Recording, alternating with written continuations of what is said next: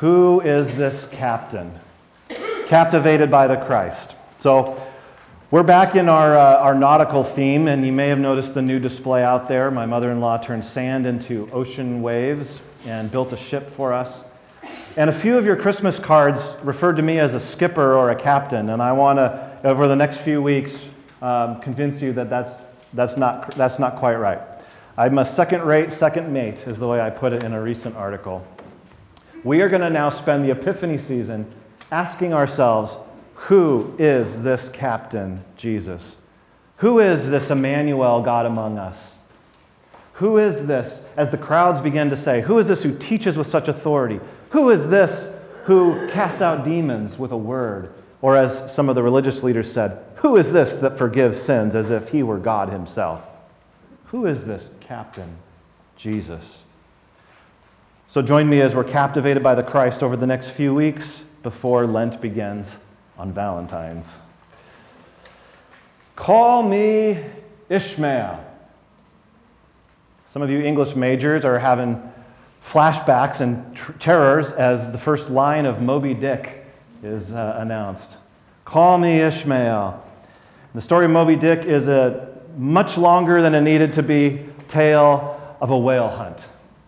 And in this story, Ishmael joins a ship. He's never been a part of a, a ship life, never, let alone a whaling ship. And he learns everything none of us needed to know about whaling over the course of the book. But Ishmael begins to observe all these things, and as he gets on the ship, he meets everybody but the captain. He meets kind of the secondary captains. Peleg is one of them. He meets this guy named Queequeg. I don't know the significance of that name, but it's interesting. But Ishmael meets all these sub captains, mates, and other, uh, other leaders on the ship. But Captain Ahab is nowhere to be seen. He's on the ship, but he's unseen. And his mystery builds over the first few days aboard the Pequod, the whaling ship. Who is this Ahab? What is he like? And he's described in some fascinating ways by some of his, you know, his first and second mates and others. Let me just give you a bit of a description here. This is uh, Captain Peleg describing the mysterious Captain Ahab.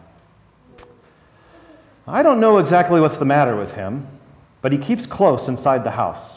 He's sort of sick, yet he doesn't look so. In fact, he ain't sick. But no, he isn't well either. Anyhow, young man, he won't always see me, so I don't suppose he will thee.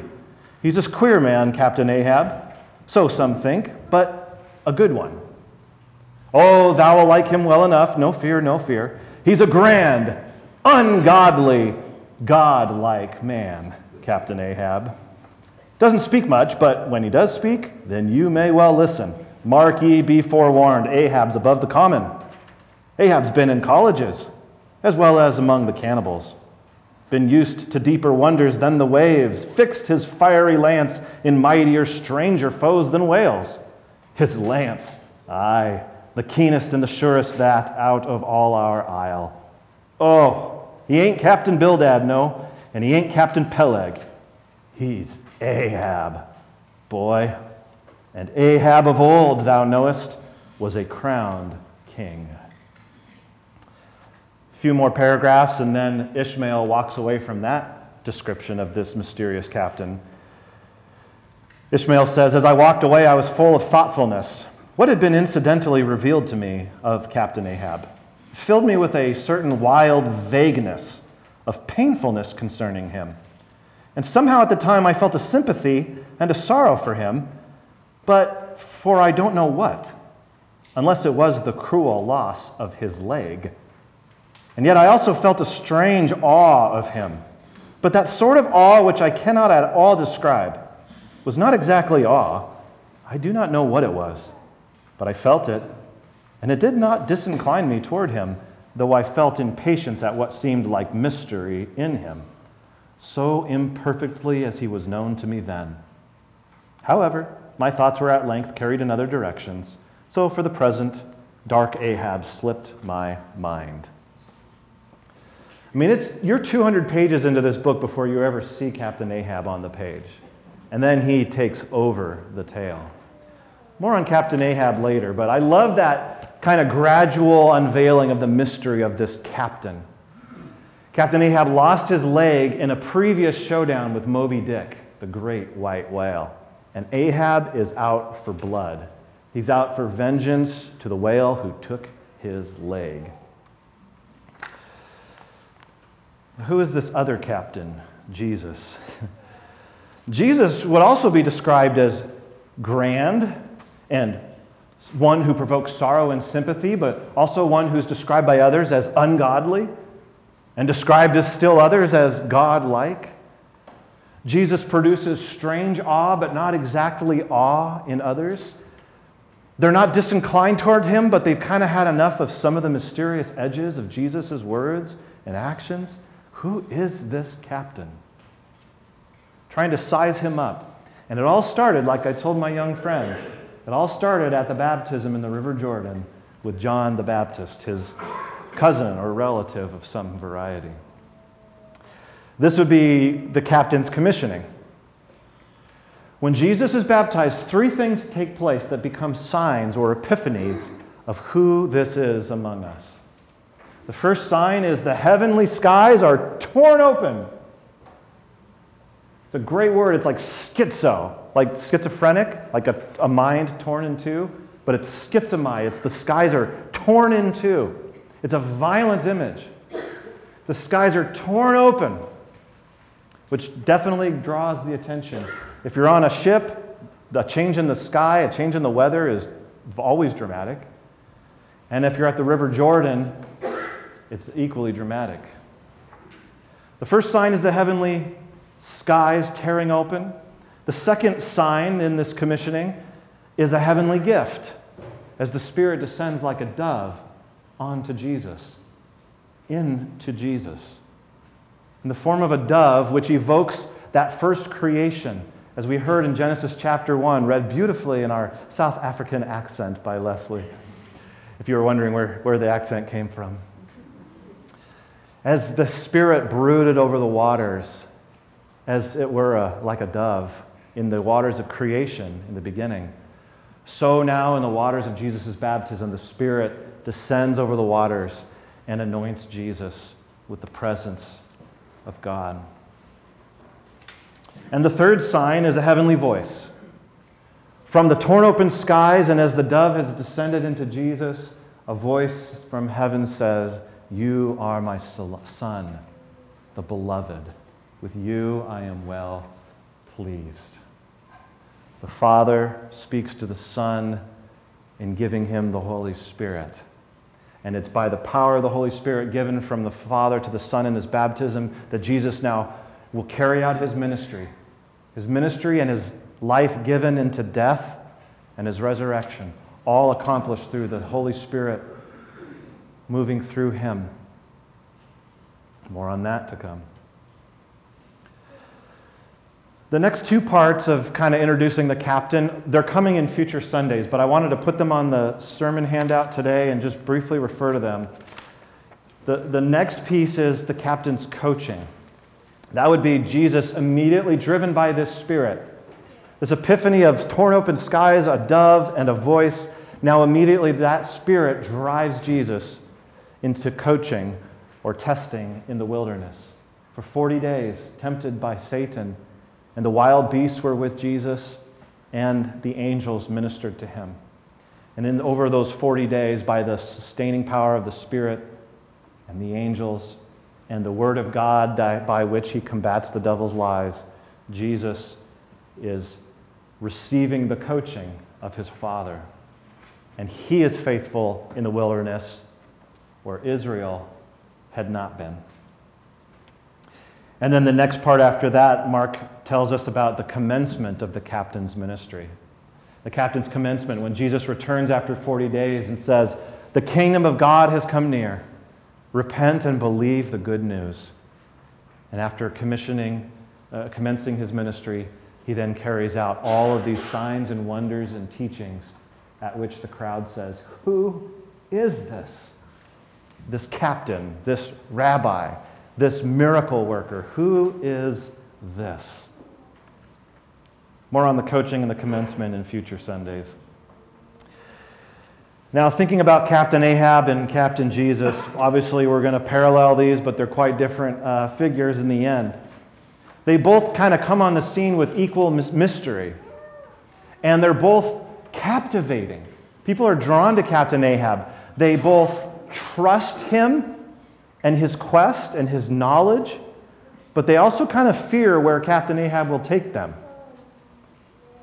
You know, Captain Ahab never said, Pick up your cross and follow me. But he said and did things that made it clear to the ship that this man is going to catch his white whale or die trying. Captain Ahab was fueled by rage at what he lost. He lost a leg and he was fueled by rage at the whale who took his leg. And even more, took his pride in defeating him once. And fueled by rage, Ahab led his entire ship to its demise.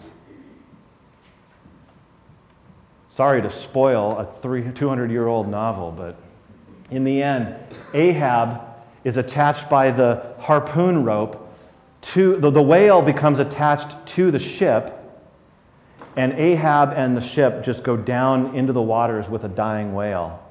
And the whale creates like this uh, swirling eddy um, and just spirals them all beneath the sea. It's kind of like the creation in Genesis coming undone. And in the end, it's just bubbles on the surface. The whale's been defeated, and Ahab killed his whole crew in the effort. And Ishmael happened to be floating elsewhere and observing the whole thing, and he alone lived to tell the tale. Now, our Captain Jesus will get more than his feet wet as the gospel unfolds. He'll do more than get wet in a river, Jordan.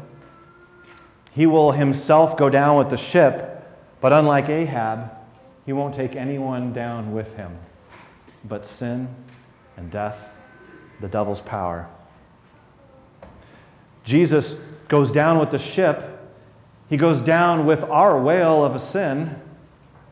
And he does it fueled not by rage at what he's lost by becoming human, but he's fueled out of great love and mercy at what he's gained by taking on humanity, identifying himself with you and me.